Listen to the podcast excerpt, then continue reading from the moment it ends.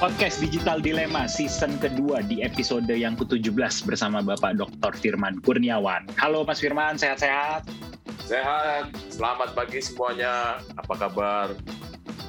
Uh, empat hari eh atau lima hari ini menjelang Lebaran Idul Fitri.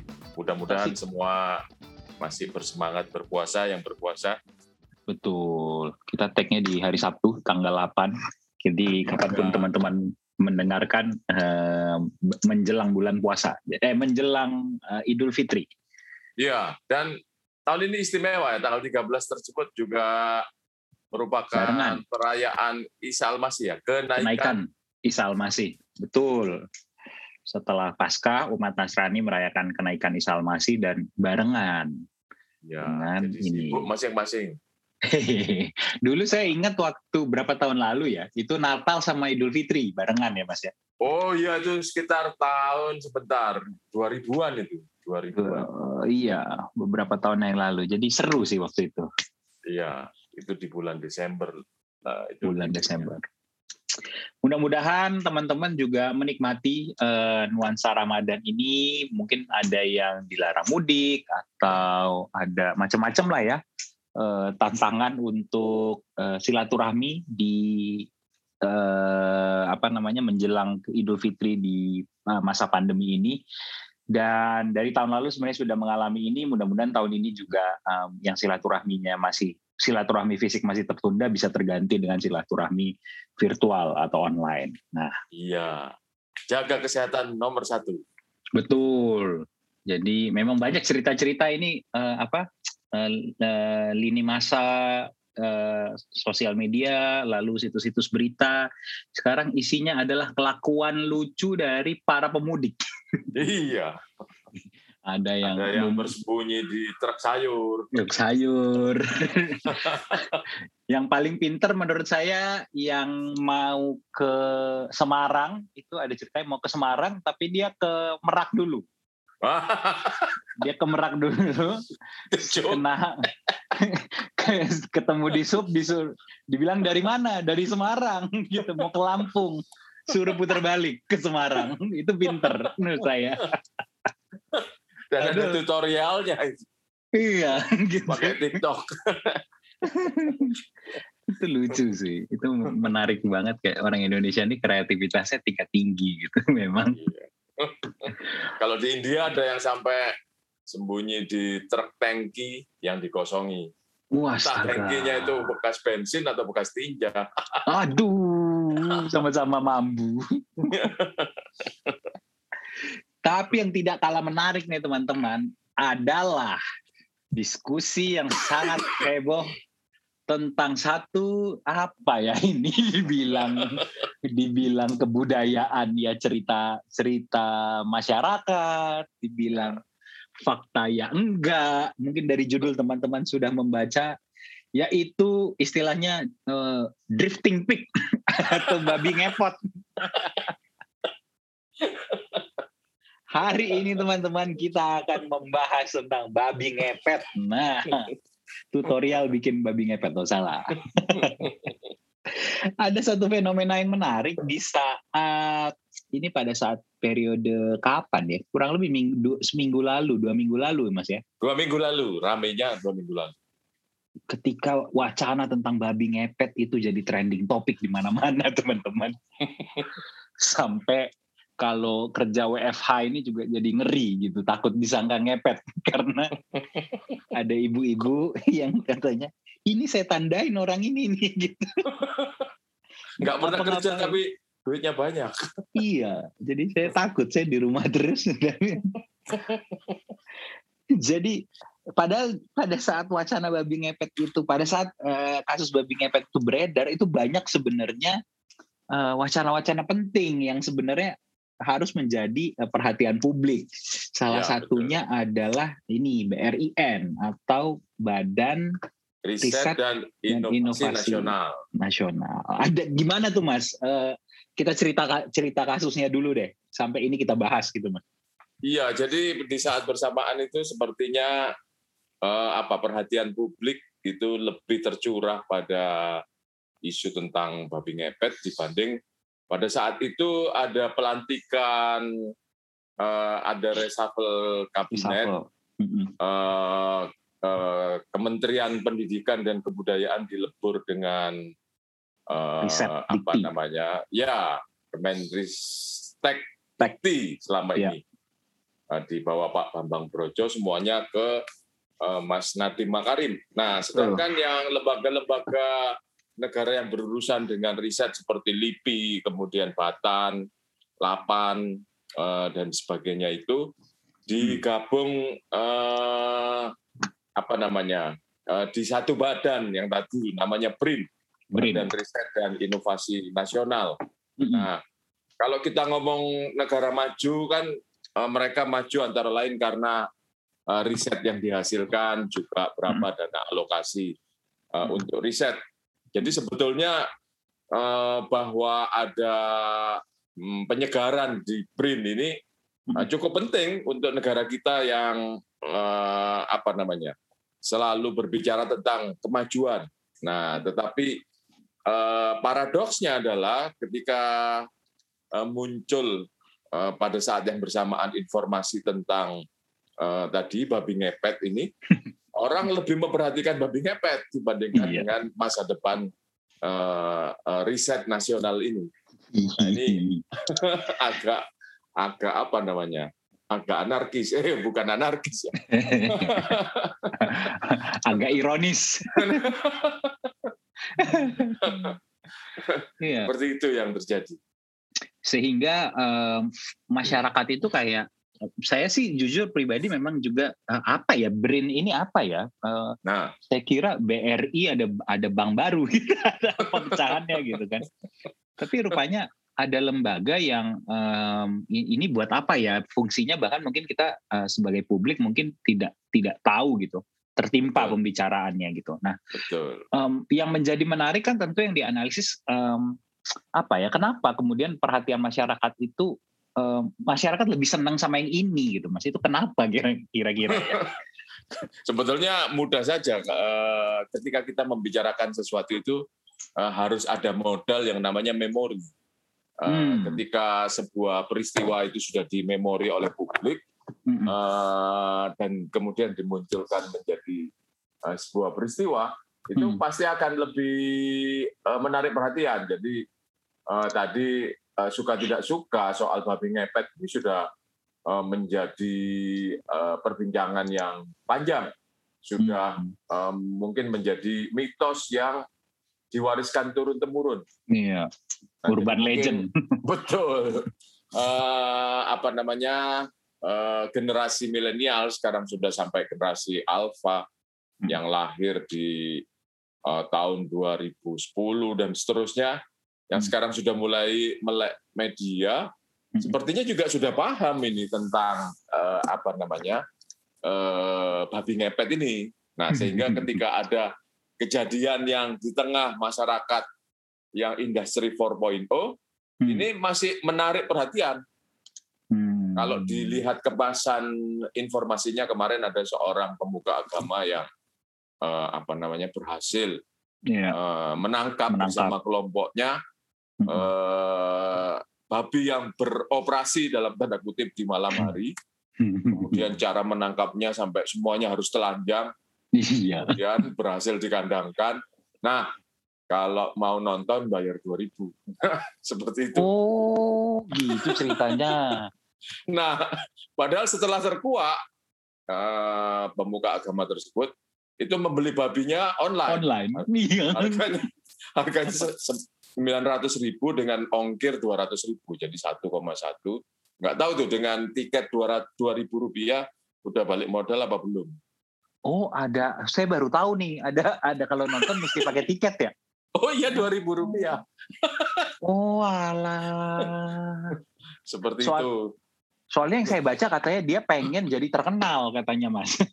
Antara lain juga seperti itu. Jadi hmm. untuk terkenal kan itu satu hal uh, ya. apa namanya mungkin ada uh, nilai ekonomi yang bakal dipanen di waktu mendatang. Tapi ya. bahwa dia sudah ngeluarin 1,1 ini harus cepat balik modal. Iya, iya, iya. Tapi kalau kita maksudnya coba kalau kita bedah gitu Mas, maksudnya kan um, apa ya? Apa uh, ini kan cerita babi ngepet tuh ada mistisnya, ada legendanya, ada kayak bumbunya banyak gitu kan. Dan Betul. ini juga kayak trennya laku terus ya dijual di masyarakat gitu ya untuk Iya, cerita-cerita seperti ini ya. Betul. Ya seperti sebetulnya eh, mitos itu nggak perlu harus eh, puluhan atau ratusan tahun untuk bisa eh, melekat di memori publik. Kalau Mm-mm. kita ingat ada kolor hijau misalnya itu kan tahun Hmm. 2000-an. kan. Kalau- Iya, iya.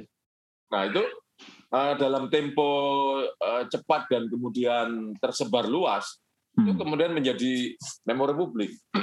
Mungkin Mas Hmm. Maksi tahun 2000-an masih baru umur berapa itu? 10. Itu, nah udah udah tahu dan sampai Tahu, sekarang ingat tahu. kan? Iya, iya, benar-benar.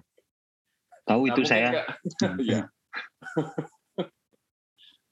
mungkin kalau itu cerita dihidupkan di suatu daerah ada eh, apa namanya peristiwa kolor hijau seperti yang dulu lagi muncul itu akan jadi perhatian karena sudah Hmm. dimemori oleh publik. Kemudian memori ini tuh istilahnya di recall ya, ditarik kembali gitu Mas ya. Ya betul. Muncul gitu ya. Ya. Oke. Eh, Nah berarti sedangkan print Mhm.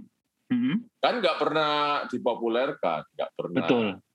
eh, menjadi apa namanya? Kalau misalnya print eh, pernah bisa mengubah air laut jadi air tawar misalnya, dan kemudian Uh-uh. sampai hari ini eh, bisa dimanfaatkan publik hasil risetnya, itu mungkin akan jadi memori publik. Ada sesuatu yang menarik dan berhubungan dengan eh, kemaslahatan halayak. Mhm. Nah, tapi kalau hanya sebagai lembaga dan lembaganya itu jauh itu urusannya ilmuwan, urusannya para Iya. pendidik, Iya, masyarakat tuh ya udahlah itu kan urusannya elit seperti itu. Iya, iya.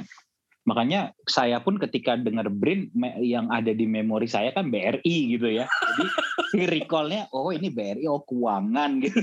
Jadi kayak kayak lari kan gitu maksudnya padahal mah ini institusi riset gitu kan. Saya dengar BRIN oh oh ini ya keuangan ya gitu. Tapi Ya, betul. lihat babi ngepet ah babi ngepet aja Balik lagi. Jadi tanggapan saya pertama sebetulnya ketika eh, apa namanya ditanya jurnalis, Pak apa pendapatnya tentang print versus babi ngepet itu tanggapan Hmm. saya pertama adalah ketawa. Ya Hmm. kok disandingkan antara riset sama ngepet ini kan yang satu sangat logis, yang satu tidak logis gitu. Ya. Iya, iya, iya. benar, benar, benar. Jadi dan dan tapi walaupun dia mungkin tanda kutip tidak logis, tapi dia deket gitu ya mas sama sama, Betul. sama masyarakat gitu ya. Betul. Kan salah satu apa namanya informasi eh, untuk dibicarakan publik itu kalau punya proximity. Oh. Oke. Nah ini berhasil Ya, ya. dekat ya. Nah itu artinya kalau dibongkar isi kepala eh, netizen 62 ini lebih Iya. banyak yang isinya babi ngepet dibanding iya benar sih, benar. Dan ini tuh apa? em, eh, ini saya baca eh, artikel yang eh, mengutip salah satu Mas, eh, Mas Firman sebagai narasumber yaitu diterbitkan dari CNN Indonesia. Eh, judulnya itu alasan netizen lebih asik bahas babi ngepet ketimbang Brin. Dan ada juga analisis satu dari pendiri Drone Emprit dan Media Kernels Indonesia, Mas Ismail Fahmi, yang melihat memang arah perbincangannya itu lebih banyak kuantitinya, yaitu babi ngepet daripada eh, Brin ini gitu. Jadi Betul. eh, dilakukan social network analysis gitu, Ya. itu banyaknya minta ampun gitu. Apalagi kemarin ada bumbu yang kerja, yang yang bumbunya yang ibu-ibu itu ya mas, nggak kerja tapi jadi jadi relate gitu loh. Maksudnya nggak kerja tapi duitnya banyak. Wah itu sama Nah. dengan babi ngepet gitu. Apa namanya? Eh, jumping conclusion ya. Iya, logikanya jadi di mana kita sekarang lagi banyak WFH gitu kan. ya. Nah, akhirnya ibu itu ya dengan kita juga sedih eh, terpaksa diusir dari kampungnya. Iya, iya. Itu be- benar-benar ini sih, benar-benar agak-agak miris sih sebenarnya. Iya, eh, betul. eh, nggak tahu ya itu itu si yang salah siapa? Apakah si ibu ini dikondisikan juga sama si ininya, sama si uh, orang yang beli babinya, apa gimana? Oh, itu dua tempat yang berbeda. Oh beda ya? kalau, ya? Oh, beda kalau babi ngepet itu ada di Sawangan Depok, ibu-ibu itu ada di Bogor. Oh alah. Jadi memanfaatkan informasi yang sedang trending, dia eh, apa namanya menstigma tetangganya. Oh iya ada juga tetangga saya yang nggak pernah kerja tapi kaya ini pasti juga babi ngepet. Oh alah. itu dua hal yang terpisah. Tetangga. Oh beda. oh beda saat beda sekali. Beda oh, sekali.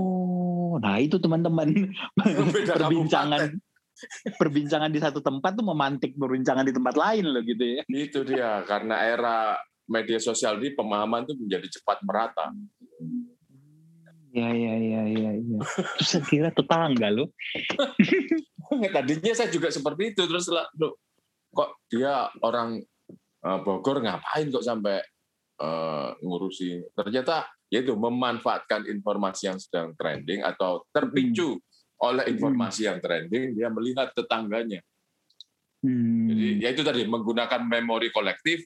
Oh tetangga saya ada yang diem-diem di rumah hmm. tapi kaya itu pasti juga babi ngepet. Hmm. Ya ya ya.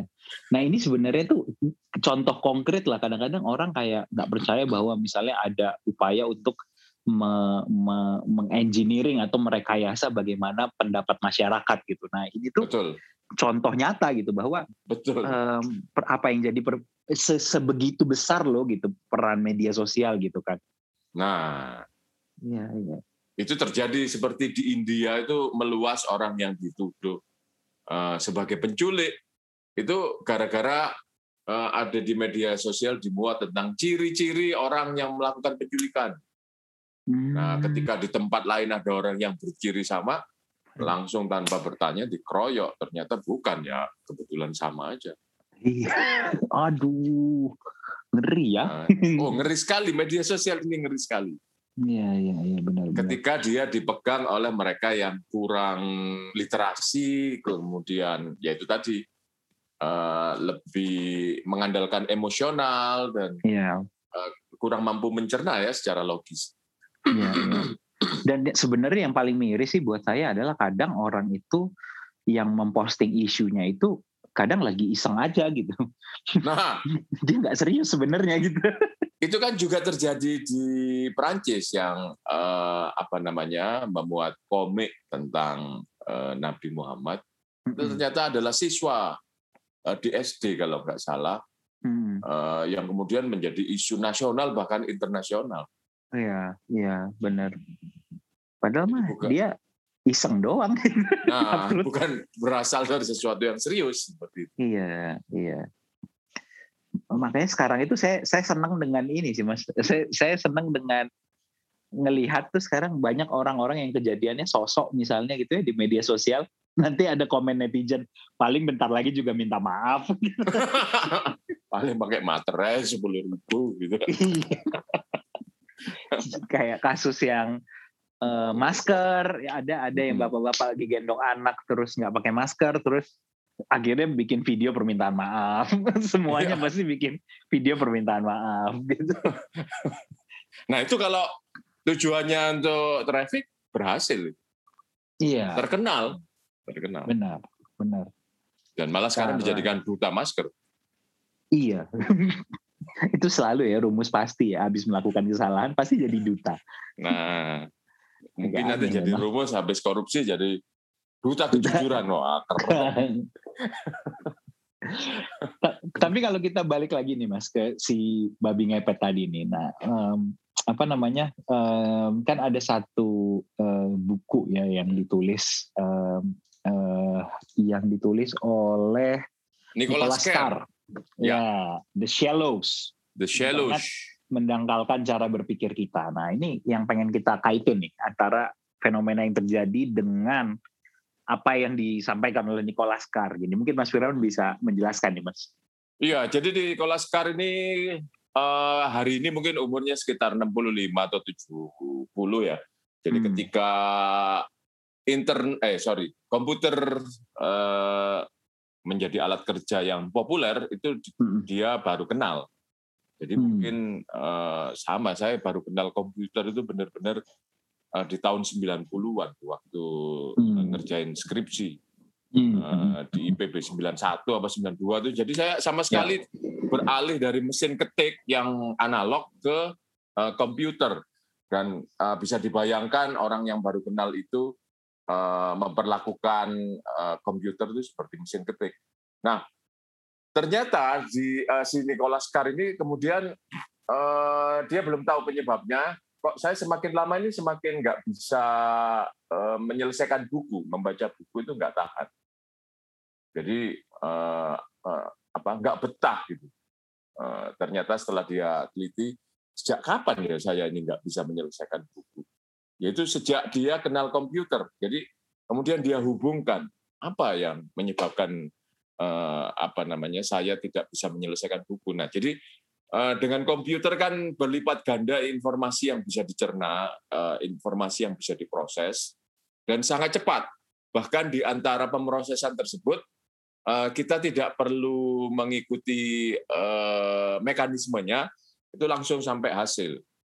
Nah, sehingga ada beberapa bagian yang dipotong yang kalau kita eh, membaca sendiri atau menelaah sendiri itu butuh waktu. Dengan adanya eh, komputer, proses tersebut dipotong. Nah, apalagi ketika internet yang eh, ketika dia digabungkan dengan komputer yang diberdayakan oleh internet yang lain, itu akan terjadi sintesa-sintesa pengetahuan. Jadi hasilnya sudah kita nggak perlu melihat ya sama seperti kalau kita menghitung eh, tadinya pakai kalkulator harus tahu rumusnya, kemudian kita masukkan satu persatu, walaupun sudah dibantu dengan kalkulator, tapi prosesnya masih kita bisa lihat. Nah kalau pakai komputer itu sudah langsung hasilnya. Jadi nggak ada, Ya. iya ya. Jadi nggak ada ini lagi mas ya, nggak ada proses penalaran lagi ya, karena sudah Betul. tersedia gitu ya. Ya, nah itu akhirnya mendangkalkan eh, cara berpikir. Tadi eh, proses yang eh, dari awal itu tidak kita lakukan, langsung dikerjakan oleh mesin. Nah, sehingga kita memang tambah cepat, tapi sebetulnya tambah dangkal. Nah, bayangkan Hmm. hari ini dengan kecepatan komputer yang eh, sudah eh, Hmm. apa namanya teknologinya 4G, kemudian sekarang sudah mulai masuk 5G, eh, informasi yang bentuknya teks, gambar, suara, dan konvergensi itu semua itu bisa eh, berseliweran dengan cepat Hmm. dan menuntut kita untuk eh, apa namanya memproses. Nah, Hmm. sehingga eh, secara tidak sadar kita itu dibentuk untuk eh, lebih cepat, lebih cepat, lebih cepat, atau Anda ambil yang paling berhubungan dengan eh, diri Anda, eh, yang paling berkaitan dengan apa yang sudah ada di memori Anda. Nah, itu Anda masuk ke sana. Kalau kalau dulu kan berarti em, apa dengan tidak adanya komputer yang punya hard disk gitu ya mas. Jadi Ya. semuanya itu disimpan di dalam gitu ya, di dalam kepala Iya. gitu ya. Betul. Kalau kalau sekarang tuh kita bisa kayak me- me- mendelegasikan penyimpanan itu ke si komputer gitu ya. Iya, betul. Jadi Itu hmm, fungsi mengingat dan sebagainya itu diserahkan kepada eksternal, kepada memori eksternal. hmm, Nah, ini yang sering saya sebut eh, teknologi itu kadang memutilasi kemampuan eh, fisik dan eh, apa perasaan manusia dipindahkan ke perangkat. hmm, ya, Bahkan ya, kita untuk mengingat hari ulang tahun, dulu saya ingat teman satu kelas nih ulang tahunnya kapan. Sekarang kan kita pindahin ke Facebook. kalender, iya. bener, bener, bener. Hmm. Kita kelihatan lebih banyak yang kita ingat, siapa aja kita ucapkan bukan karena memori kita, tetapi karena Facebook mengingatkan hari ini temanmu yang ini yang ulang tahun, besok yang itu. Jadi kelihatannya Hmm. wah humanis sekali nih orang, semua orang dikasih ucapan ulang tahun. Ya Hmm. Facebook yang ngingetin. Hmm, ya, ya, ya, ya. Jadi karena dan ini mungkin ada pengaruhnya dengan akhirnya banyaknya informasi yang beredar gitu, mas ya. Dengan Betul. kom, apa teknologi informasi ini kan memungkinkan orang akhirnya memproduksi informasi secara mandiri gitu ya. Iya. Kalau kalau dulu produksi informasi hanya dilakukan oleh beberapa pihak, kalau ya. sekarang sim, sesimpel saya pun bisa ngeposting apa pun gitu ya. Nah ini kan yang terjadi dengan begitu banyaknya akun, semua ya. orang yang pegang akun media sosial atau punya weblog dan sebagainya kan memproduksi informasi sebanyak-banyaknya ya. terjadi ya. banjir informasi yang demikian dahsyat. Nah, ya. akhirnya kita kan eh, terhadap produksi dan distribusi informasi ini harus memilih informasi mana ya. yang harus kita ya. eh, pilah. Maka eh, apa namanya pilihan akhirnya jatuh pada yang sudah ada di memori kita. Nah, kan, hadir dengan mudah untuk dicerna. Karena kalau terlalu sulit kan saya nggak bisa pindah ke informasi yang lain. Betul. Informasi tunggu terus harus segera di di apa namanya betul, di betul. Uh, harus diproses. Baru ngomongin Ayah. Gotham Chess, hmm. pindah ke BWF, pindah ke hmm. apa isu uh, netizen Indonesia mengomentari gay di Thailand, pindah yeah. lagi ke uh, babi ngefet. Terus, jadi kita kan selalu ngomong kok ada aja ya. Ya memang yeah, ada aja yeah. karena semua orang di dunia ini yang jumlahnya kalau orang ini sekarang jumlahnya manusia ini 7 miliar 780 mm. juta dan mm -hmm. 51 persen lebih itu sudah eh, terhubung dengan internet. Iya. Nah itu artinya setiap orang ini memproduksi dan mendistribusi informasi. Iya, iya. Maka tentu kita pilih yang uh, dekat dengan kita, kita sudah punya hmm. memori, dan yang mudah kita cerna. Hmm. Ya, ya, ya. Karena kolektif memori tadi lah, kalau sudah ada di memori di kepala, itu kemudian tinggal gampang manggilnya sama jadi akhirnya gampang kita cerna karena kita udah tahu nih sebelumnya iya, gitu ya. Iya betul. Iya. Sehingga kan jelas kan posisinya Brin ini ya, apa ya. gitu kalau dibandingkan babi ngepet. Iya, iya, gitu. ya berarti berarti banyak orang yang pengetahuan babi ngepetnya udah banyak ya. maksudnya, Sudah itu maksudnya ada di kolektif memori semua orang gitu berarti. Betul. iya, iya. Nah, Betul. secara realitasnya seperti itu, tapi uh, tentu saja ini kalau untuk kemajuan sebuah bangsa kan mengkhawatirkan atau memprihatinkan. Ya, ya. Isi dari memori kolektif kita itu yang mudah-mudah, yang tidak logis, yang nakal. Nah, ini bagaimana uh, tadi pengetahuan itu merupakan sintesa dari pengetahuan orang banyak. Ya, seperti hmm. kalau Mas Maksim menerangkan soal Wikipedia, Wikipedia ya. itu bisa mengungguli uh, Encyclopedia of British, British Encyclopedia, ya. Yang ya. terbitnya setiap 80 tahun. Wikipedia yeah. ini setiap hari bisa merilis obrolan baru. Betul, betul. Betul, kolektif intelligence itu dikumpulin tuh. Nah, kecerdasan bersama. Iya nah, benar. Gimana kalau yang dikumpulin adalah soal babi ngepet kan? Iya, benar. Nah. Jadi kumpulan tetangga yang dicurigai babi ngepet. Jadi ada ini ada listnya.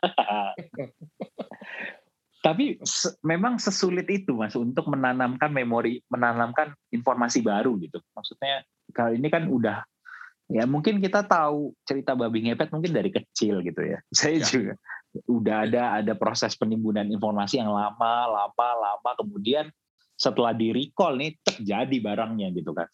Ya betul. Tapi kalau apakah mungkin apakah memang sesulit itu gitu? Apalagi mungkin untuk orang dewasa misalnya atau memang benar yang dibilang itu kayak pada saat masih kecil itu yang golden uh, moment untuk menanamkan memori gitu ya.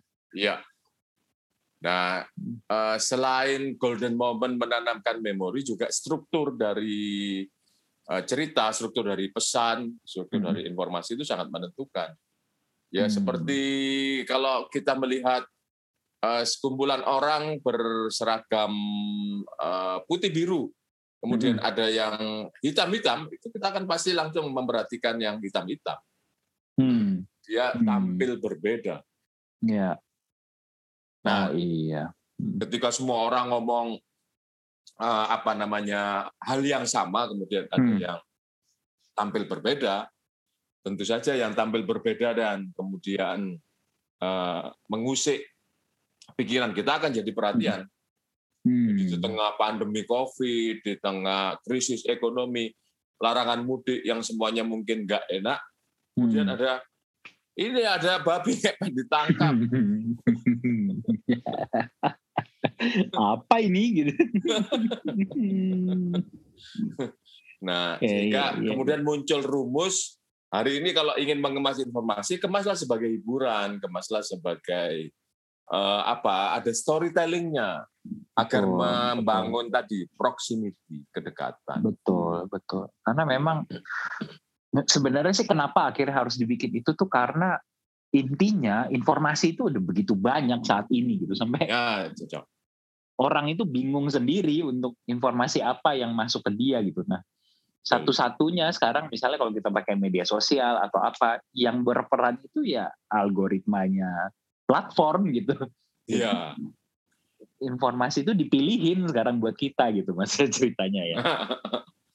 uh, dibalik ya sebetulnya kalau algoritma kan setelah hmm. ada informasi yang trafficnya tinggi kemudian di kemudian dibalikin ke kita ya iya nah ada ciri-cirinya kan yang uh, trafficnya tinggi adalah kalau mengandung kontroversi mengandung ya. drama ya. mengandung uh, tadi uh, apa namanya storytelling nah ya. sehingga ketika anda ingin informasi seserius apa pun sekonseptual apa pun itu tampilkanlah dengan itu tadi. Jadi tanpa perlu kehilangan substansinya, tapi paling enggak mengandung storytelling. Iya, iya, benar agar benar. Diperhatikan benar. publik. Nah ini tantangan untuk produsen informasi. Iya betul betul. Bertarung itu untuk mendapatkan perhatian itu jadi sesuatu yang uh, penting untuk saat ini. Um, apa namanya banyak orang yang apa saya jadi teringat tuh kisah yang ada yang mengeluh eh, salah satu lembaga negara eh, BMKG mengeluh eh, apa masyarakat lebih perhatian sama pernikahannya Atta Halilintar daripada lapor daripada ini apa peringatan cuaca ekstrim gitu. Oh ya iya. komen-komennya saya baca, saya baca seperti netizen pada umumnya yang kita baca komennya ya. Gitu. Betul, betul. Yang komennya tuh kayak, ya siapa suruh BMKG-nya apa namanya BMKG-nya serius nggak pakai influencer buat ngasih tahu ini gini-gini gitu kan. Ya. ya di, satu, di satu sisi ya, juga harus serius, substansinya harus serius, tetap serius gitu. Iya. Ketawa-ketawa, tapi mengemasnya boleh menghibur. Iya, itu memang serba salah ya. Jadi kayak harus benar-benar harus ketemu titik tengahnya lah ya, Mas, kurang lebih ya. Betul. Harus bisa kalau, mengawinkan. Kalau orang beriklanan kan bilang harus ada stopping powernya. Mm -hmm. Orang yang lagi asik ngapain bisa teralihkan melihat pesan kita. Nah itu yeah. kalau memang menarik tadi dikemas menarik. Ya, ya, ya. Kalau ancaman mau banjir, kelembapan udara sekian, hujan dengan uh, kapasitas uh, sekian mili hmm. per jam misalnya Iya. Nah, apa sih gitu kan? Sementara ada berita, eh babi ngepet udah ketangkep ya babi ngepet aja gitu. Tapi yang memang harus kita perhatinkan itu adalah ya itu tadi eh, kalau dibiarkan seperti ini Eh, cara berpikir orang akan semakin dangkal. Iya betul. Ini kan jadi kayak telur ayam ayam telur gitu mas. Maksudnya mana yang salahnya siapa gitu kan? Salahnya lembaganya, salah netizennya, gitu kan. Hmm. Jadi ya pokoknya jadi inilah ya, jadi tarik menarik gitu. Ya. Ini ini yang ini yang uh, setidaknya kita harus peka lah. Walaupun mungkin ya um, lembaga juga tidak sempurna gitu ya untuk menyampaikan Betul. sesuatu gitu. Tapi setidaknya netizennya juga terbuka lah gitu untuk untuk hal-hal ini gitu. Jadi ya ini realitas yang dihasilkan oleh masifnya penggunaan media sosial. Betul, betul. Semua orang bisa memproduksi informasi dan uh, semua orang berlomba-lomba untuk membuat uh, impresi. Semua orang yeah. Ya. uh, berusaha menarik perhatian pihak lain Ya. Nah, sesuatu yang berbeda itu menjadi kata kunci kan akhirnya. Hmm. Hmm. Hmm. Yang nyeleneh, yang kontroversial, yang kadang-kadang tidak etis seperti uh, memberi uh, makanan tapi isinya sampah itu. Iya benar. Memang konten yang sampah, tapi coba lihat trafiknya tinggi sekali. Benar, benar, benar, benar ya gimana ya gitu mau pakai logika yang mana gini kan mau pakai logika nah. pasar atau logika kepatutan apa gimana ya semuanya bisa sih gitu ya betul jadi rasanya juga para ahli para cendekiawan hmm. ini perlu belajar mengemas uh, informasi supaya memperoleh perhatian hmm. Hmm. jadi bagaimanapun uh, menjadi kenyataan yang sering kita lihat informasi yang nggak bermutu pun itu atau lebih banyak informasi yang nggak bermutu yang dikonsumsi publik. Nah sekarang kita nggak perlu apa uh, melarang misalnya, oh itu informasi nggak mutu nggak usah diedarkan, nggak bisa yeah. seperti itu. Tapi yeah. itu tadi informasi yang mutu gimana caranya ditampilkan seperti yeah. uh, sesuatu yang menarik itu, benar, agar mengimbangi, benar. agar mengimbangi. Benar, karena kalau ditanya kan sama konten kreator gitu ya, uh, kenapa sih bikin konten yang yang yang prank atau apa gitu? Ya. Dulu gue pernah kok bikin konten yang edukatif, sharing gini-gini, tapi nggak ada yang nonton. Giliran gue bikin gini, ya semuanya nonton gitu. Terus jadi ya udahlah gue bikin gini terus lah gitu katanya. Jadi dan lagi yang yang gini tadi itu ada nilai ekonominya kan. Ya udah ngapain repot-repot yang serius. Betul. Yang nggak serius malah dapat duit gitu kan. Itulah tarik menarik ya teman-teman sampai tarik menarik antara industri dan juga eh, apa namanya eh, bagaimana menjadi idealis itu sulit lah sebenarnya gitu. Menjadi ideal tuh sesuatu yang sulit dan tapi ya memang itu harus diperjuangkan lah untuk teman untuk kita sebagai konten kreator atau audiens penikmat konten. Jadi eh, bagaimanapun juga kita harus bisa berjuang untuk mewujudkan setidaknya masyarakat mengkonsumsi informasi yang baik lah gitu kurang lebih ya. Betul. Sip. Sudah hampir eh udah 40 menit ini kita ngobrol, Mas. Nah, sepertinya harus kita tutup. Ketawa. Ketawa-ketawa nih gara-gara drifting pick. Babi ngepot